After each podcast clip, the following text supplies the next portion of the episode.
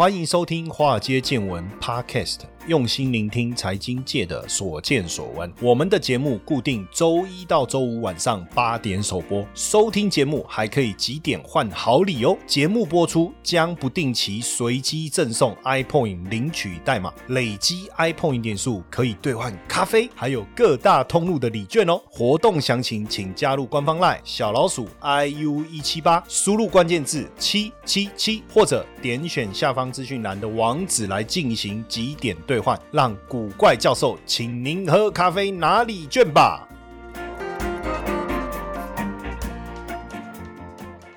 大家好，欢迎收听《华尔街见闻》Podcast，我是古怪教授谢承彦。那今天的主题要聊什么？哈，因为呃，有同学在就是提问啦，哈，就问到说，他就问说，哎，听了我们的这个华尔街见闻之后啊，他就开始了解了一下哦，这个所谓的半导体产业这样哈，那有一些些的概念，可是呢，他就觉得说，哎，好像又没有很清楚的了解，他就问到了有关于 IC 设计这个部分的一些问题。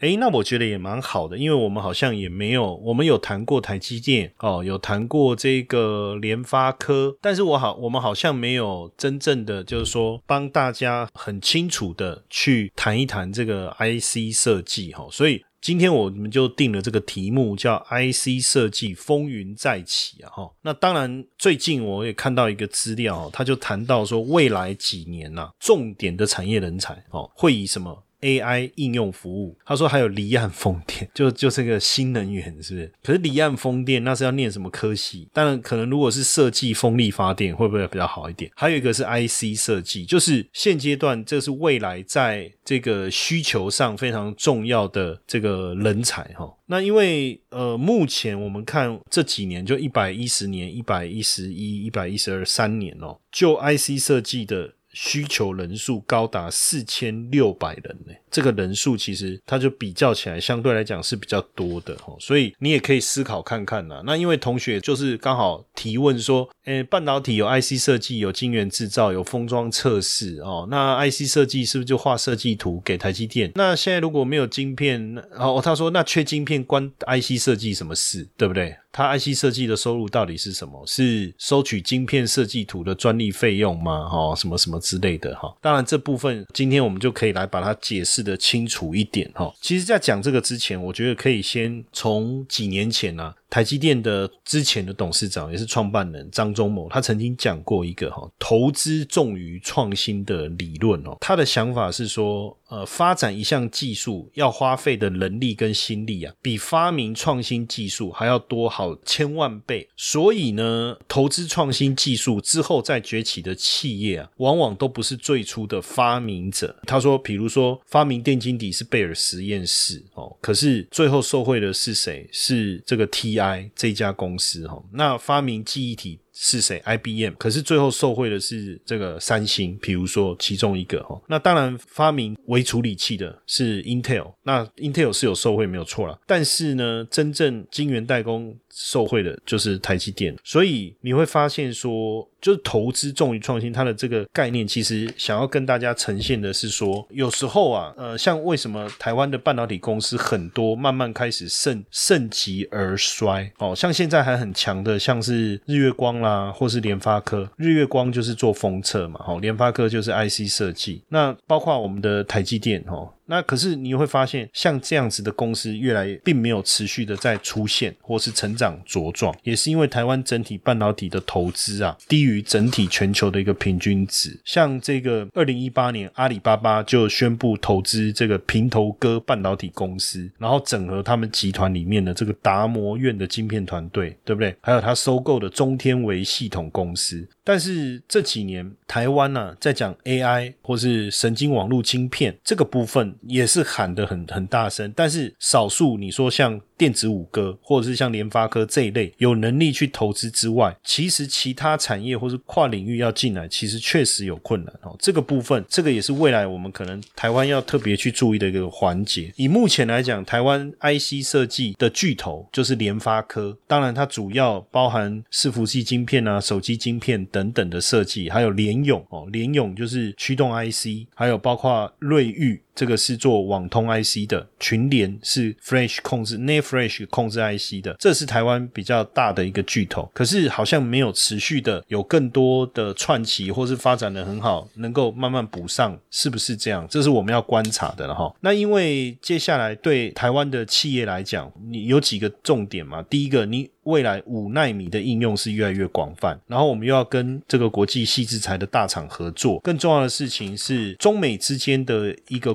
紧张关系以后，我们到底是要呃去中化还是去美化？这个是我们未来要注意的。因为你的客户来源在哪里？以前我们高度仰赖中国大陆的客户，那还是未来我们要高度仰赖美国的客户？然后呢，现在这个 NVIDIA 哈要以四百亿美元买下 ARM，那这个未来对整体产业的变化是什么？还有 Intel 跟 AMD 之间的竞争会怎么样影响到台厂之间的变化？当然，我讲到这，可能很多人我提出的这些问题，可能很多人也听不懂。他说 ARM 是什么？手背吗？还是武器？对不对？哈，那 Intel 是谁？然后这些是谁？其实我刚才前面讲的这个，就是对一个你是相对资深的投资人来讲，你必须是思考的问题。这四个巨头未来的发展，还有我们讲到产业竞合之间的关系。可是如果你完全不懂所谓的这个 IC 设计这个产业，或者这个上中下游之间的一个关联性，坦白说，我刚才讲的这几个问题，其实也是白问的，对不对？所以，我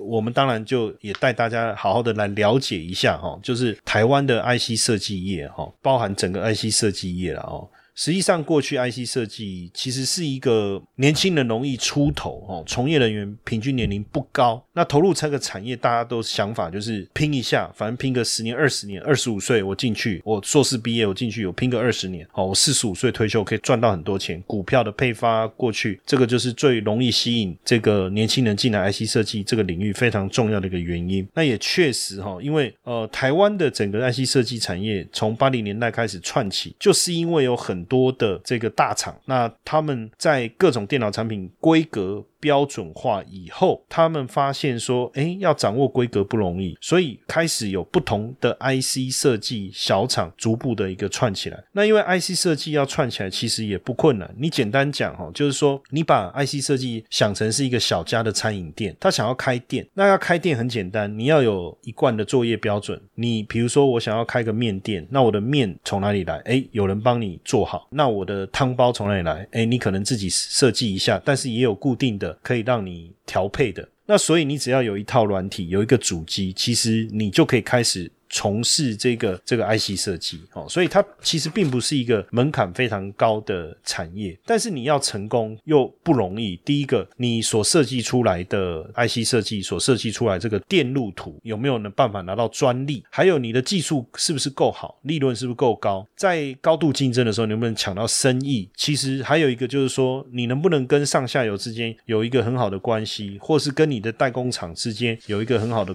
关系，你可以稳定的拿到这个。货但是确实哈，我们从整个结构来看哦，假设 IC 设计的财务数字报表，我们看一百趴的比例，原物料成本就是晶圆代工哦。你 IC 设计，等一下我会解释到底什么叫 IC 设计，晶圆代工、封装测试，还有费用、研发费用，所以大部分的利润百分之二十，其实这是不错的。所以他们需要很多的人才，找电子啦、电机啦、电信相关科系的人进来，所以主要还是偏资工背景。像我认识很多。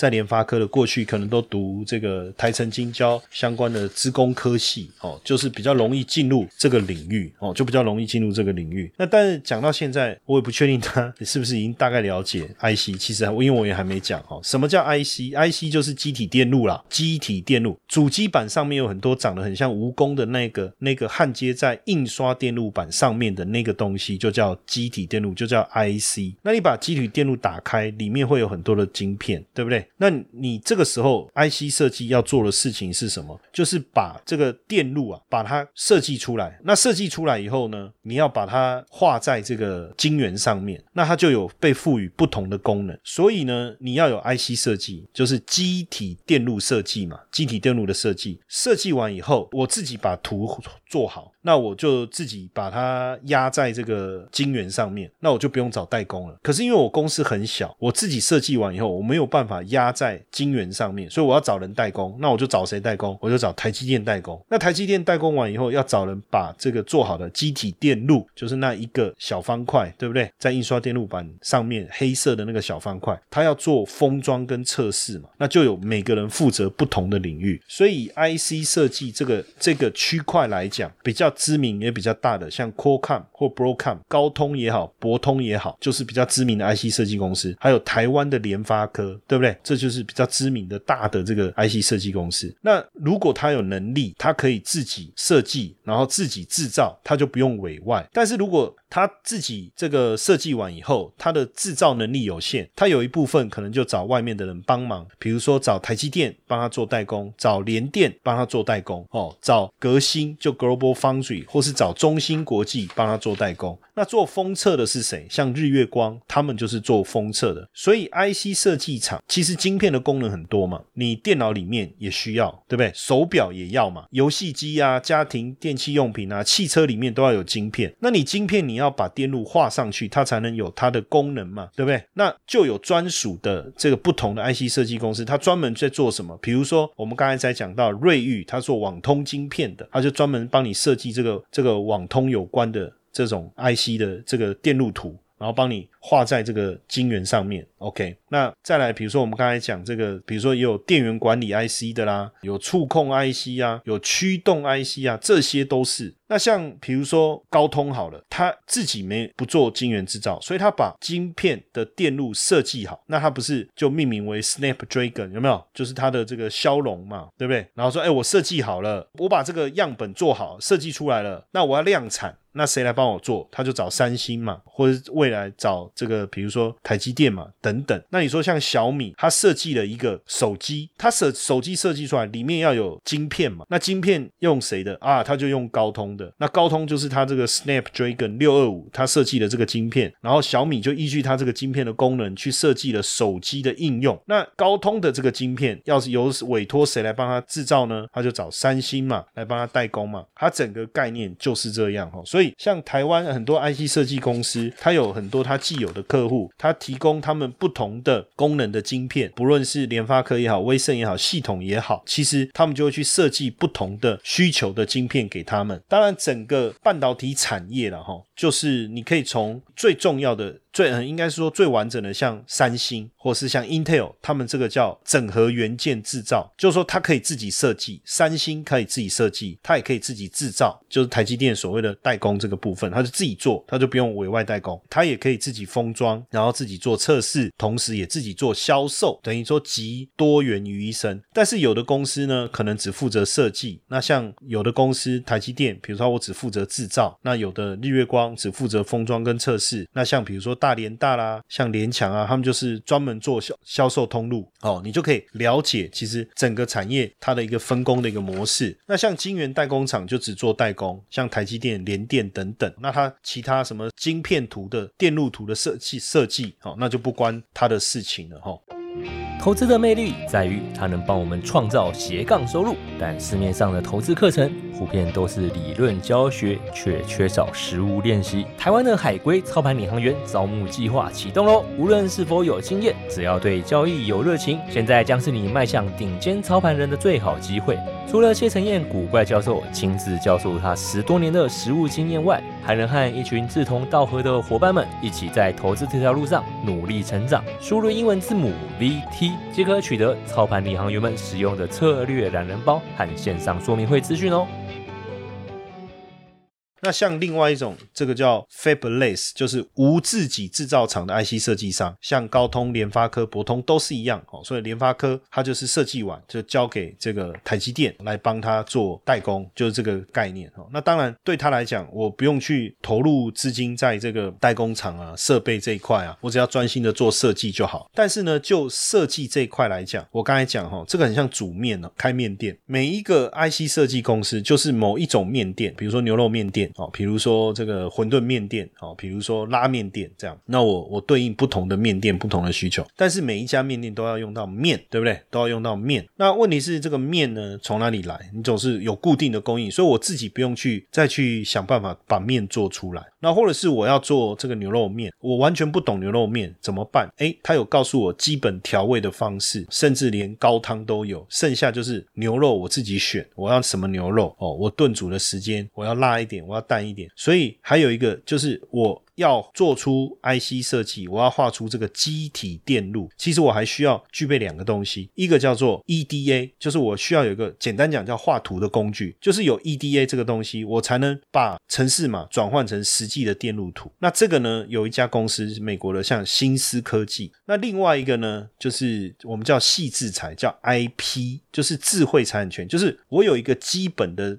电路的架构，你只要透过我这个电路架构再延伸，你可以再把它调整成你想要的这个不同功能的延伸出你自己专属想要的这个这个功能性，这个叫细制裁。那所以像我们常常在讲说，手机不是有这个什么 ARM 架构，ARM ARM 架构，其实就是它提供这个 IP 细制裁。然后呢，像呃联发科或者是这这些各个 IC 设计公司，它在利用这个 EDA 这个工具，再把它转换成实际的电。路图，然后画好以后交给台积电去做什么？去做代工制造，就是这样的一个一个思维啦。哈，那当然现在。呃，也有就是代为设计的啊什么的，其实这部分的分野其实就蛮多的。所以如果整个半导体产业或讲 IC 设计这 IC 领域这整个产业来讲，当然像 Intel 就是一个整合元件商，我们叫 IDM 整合元件商。那最上面呢就是呃细制材提供的 EDA 提供的设计服务提供的，像细制材就 ARM，然后 EDA 有 Synosys，然后像这个设计服务的有创意电子。那 IC 晶片设计比较知。名的像 Qualcomm 啦、联发科啦、Broadcom 等等哦，那做设计好交给代工。所以如果缺晶片，缺的是什么？我设计好了，那呃我没有晶片可以出给客户，对不对？那就有缺晶片的问题。所以为什么这个联发科之前就在讲说，呃，那个台积电说啊，缺晶片的问题，可能缺晶片的问题，很多 IC 设计公司它的股价就下跌，因为如果没有晶片，我接了订单，我出了设计图，但是没有办法画在晶圆上面，那就没有。用，所以要等晶片来了，我才能赚到钱。那所以到底 IC 设计公司它的收入是什么？我跟客户收一百块，这一百块就是已经做好的这一个晶片，我交给客户。那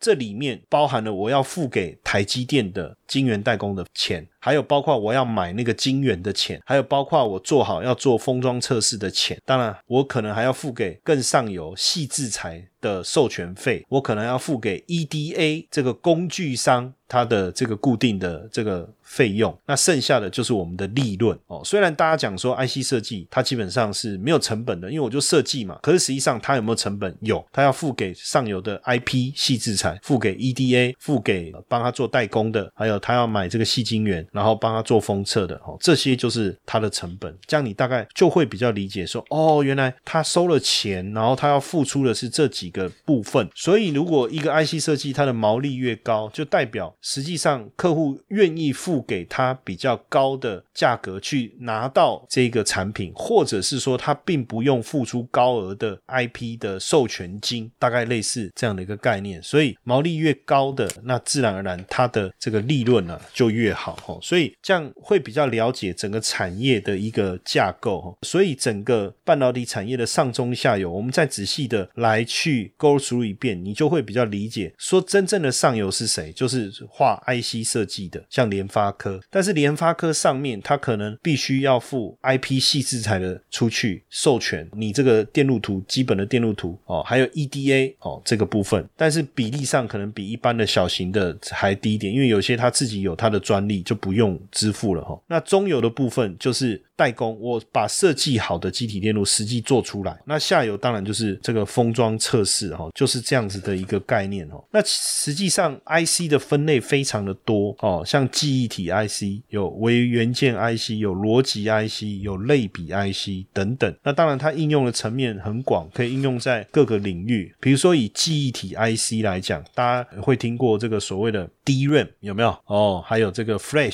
有没有？room 哦，或是 RAM，这个有听过嘛？哈，那微元件 IC 呢，指的就是像这个 CPU 电脑里面的 CPU，或是我们讲图形处理器 NVIDIA 他们专门在供应的叫 GPU，有没有？这些就是所谓的这个微元件的 IC 哈。那另外有比如说像这个呃逻辑 IC 啦、特殊应用 IC 啦等等，这些都属于 IC 设计的产品的一个项目哈，产品的项目。实际上就上游来讲，IC 设计上游来讲，其实它就是把电路图做出来，让你可以去应用，让你可以去规划你怎么用在你的这个产品上嘛，哈。那目前来看呢，台湾的几个，比如说我们把它分一下哈，像做细制材的，就是最上游，我我我有这个基本电路图的专利的授权的哦，像这样有谁？M 三一、智源、力旺。金星科创意这种就是做设计工具啊、设计服务或细制材，它算是在整个 IC 设计上游当中的上游。那再来呢，像这个逻辑晶片哦，联发科它就有哦，联发科啦，还有这个股王的细粒 KY 啊，这些都算。然后微元件像联发科啦，记忆体的像金豪科啊、爱普等等。那类比晶片哦，像茂达或是像类比科这些，就是做类比晶片哦，就是做类比晶片，这样各位就会。比较了解，那因为再来就是 IC 制造的部分，就是晶圆代工这一块哦。那这一块我就不特别细讲哦，因为主要就是像台积电啊这些哦在做联电啊等等。那你你做这一块又跟设备有关，就会有设备厂哦。那材料的部分，特用化学或者是像这个细晶圆或是光照等等这一块，其实就是跟晶圆代工整个整合在一起哦，整合在一起。那最下游的封装测试，这整个串起来。就通通属于半导体产业啦，这整个串起来就通通属于半导体产业了，所以你就要理解整个 IC 设计其实它是半导体产业的一环，所以 IC 设计它不是一个独立的产业，它必须要跟晶圆代工、跟封装测试整个并在一起才有搞头了哈，才有搞头。那当然我就说，后来在整个串起的过程中，你这个 IP 就变得非常非常的重要了嘛哈，IP 就非常非常重要，因为台湾的 IC 设计业的崛起，就是因为因为它利用了，哎，我有 IP 授权给我，然后我有 EDA 的这个机台，然后我来也做一些设计去提供给客户来使用，所以就快快速的串起了哈。那大家也可以了解一下，其实细制材的公司目前最大的就是这个 ARM 哦，再来就是新思科技哈，那还有这个 Imagination Technology 这些哈这些。那还有包括被西门子并购的这个 Mental Graphics 哦，还有 Cadence 这几个哈，加起来产值接近一百亿美金哦，接近一百亿美金。那刚才我们讲的美国三家公司 s y n o s i s 还有 Cadence，还有这个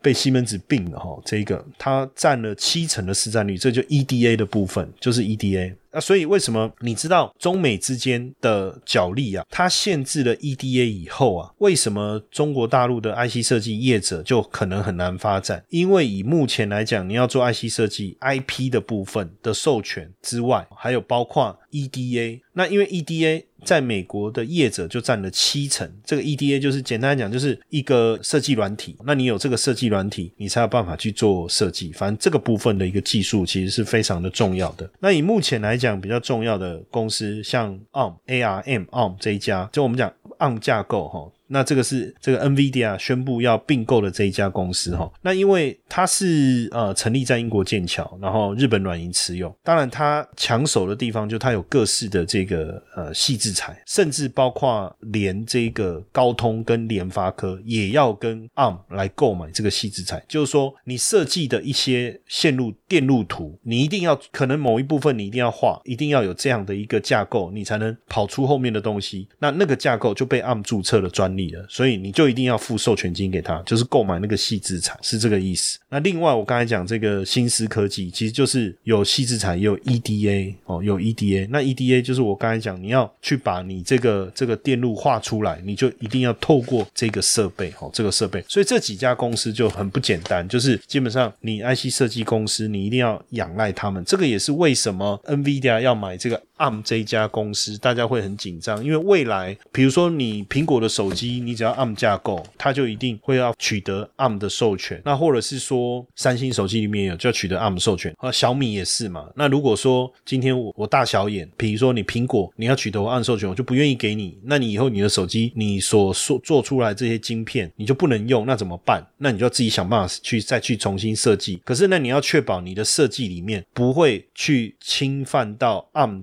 所申请到的专利，但那就很困难了。哦，所以才会这个为什么 NVIDIA 并这个 ARM，就是各国世界各国都会特别紧张的原因在这。那因为 IC 设计产业，大家理解，我们帮各位复习一下，就是最上面当然就是我讲 IC 设计，对不对？IC 设计在往上，你有 IP 系专利。细制裁，你有 EDA 的这个设计平台，然后再往下走，设计好的交给台积电啊、联电啊去帮你做代工，日月光做封装测试等等。其实这就是一整个所谓的半导体产业链。那台湾其实 IC 设计公司虽然好像很多，可是实际上这几年啊，中国大陆 IC 设计这个领域啊，投入了更多的经费，串起的速度啊，确实是更快的。或许以大的竞争者的角度来讲，联发科还是算是稳居。于这个产业的龙头地位哈，但是如果是中小型的 IC 设计业者，其实慢慢的也开始觉得竞争非常的激烈，而且越来越吃力了。为什么？因为它的所能提供的产品的对象可能是比较中低阶的一些电子产品，而中低阶的电子产品相关的竞争的 IC 设计业者也越来越多。那这个部分怎么办？去建立自己的这个产业地位，其实也难度也越来越高哦。这个也是 IC 设计产业，其实到这几年它的。发展其实落差很大。很厉害的，像犀利 KY，它的股价可以大涨；信华这些，翔硕，它的产品的设计有它的专利，有它的独特性，那它的获利营收就会很好，股价也特别好。但是很多以前的一些 IC 设计的一些公司，其实到现在几十块钱股价的还是很多，就有这些比较大的一个差异啦。哈，所以当我们在看这个电子产业发展的时候，你也要去注意一下这一家 IC 设计公司它的晶片的设计是否哪一块的，比如说。说上个礼拜，像是这个德州仪器，他讲到。晶片的一个需求已经达到一个高峰了，未来要再更好有点困难，那它的股价就跌了。哎，可是 IC 设计一样就产生两面了，有的股价就涨，有的股价就跌。哪一些跌？比如说电源管理 IC 的公司的股票就跌了。为什么？因为他讲的德州仪器所讲的，哎，需求到这边到顶了，也很难再爆发了。他讲的应该就是指的就是电视大尺寸的电视啦，或者是这个笔记型电脑。哎，那这种就需要用到电源管理 IC，那自然就受到影响，因为后面要再成。长就有困难嘛，对不对？那如果说是像这个这个，比如说车电哦，比如说哦或是我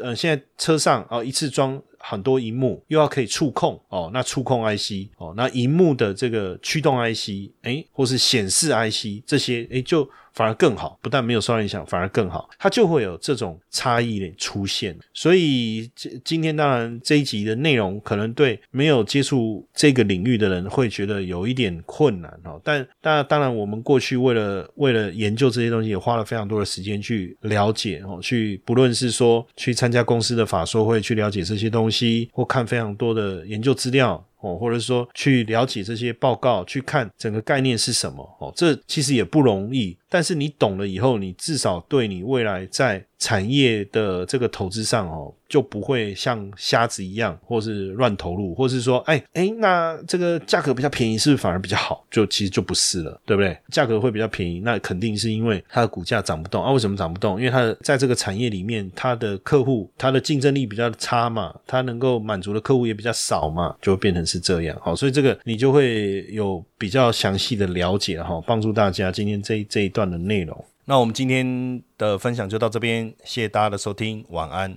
投资的资讯这么多哦，大家一定想说，那平常要怎么样来收集资讯啊？要阅读什么资料？其实只要找到一本好的杂志哈，然后平常你就可以透过这个杂志来补充自己的能量。当然，听好节目也是很重要的，华尔街见闻，对不对？好节目很重要。那如果你想要再多看一些资料怎么办？当然，我觉得《金周刊》是非常好的选择，应该是说首选。那我们现在呢，跟《金周刊》合作推出《金周刊》免费看一年的活动。哎，锦尼吼，你看看他爸哦，怎么会有这么好康的一个这个活动呢？那详细的内容方案是什么哈？那大家加入我的赖好友小老鼠 i u 一七八啊，小老鼠 i u 一七八，古怪教授的赖好友，加入以后你输入关键字哈，t o d a y，今天的英文啊，today 啦，today 啦，就 t o d a y，好，那你就可以进去了解整个方案的详情哦。那因为金周刊免费让大家看一年的这个名额有限哦，所以大家动作要快哦，慢来你就减看。一年哦，唔是一半哦，哦，动作要快，好康的东西无法等待。